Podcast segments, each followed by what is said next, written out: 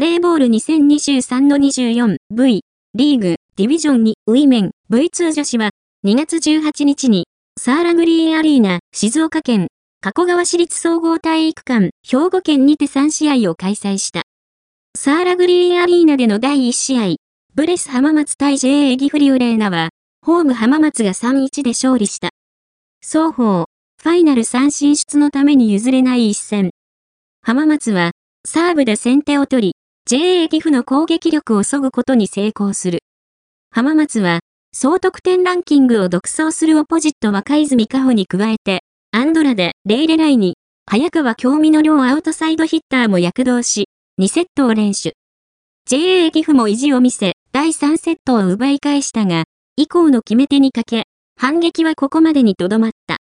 ブレス浜松は、創部以来初のなな連勝。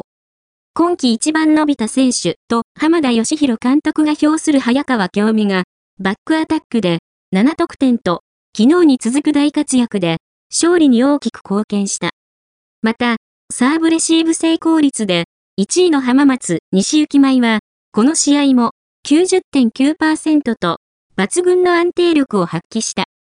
なお試合前には東京五輪パラカヌー代表浜松の オージー でもある小松咲さんによる始球式が行われた。だいにしあい、ジーエスエス 東京サンビームズ対フォレストリーブズ熊本はゼロたいさんで熊本が勝利した。連敗が続く熊本と今季未勝利の ジーエスエス 東京。一勝を絶望するチーム同士の対戦になったが、堅守に定評のある熊本が競り勝ち、今季ごしょうめを挙げた。年明け以降、ジーエスエス 東京の攻撃の柱を担っている東海大学にねんせい、三弘望は、打数ろくじゅういち、得点にじゅうとこの試合でもフル回転したが、さすがに、疲労の色が隠せない。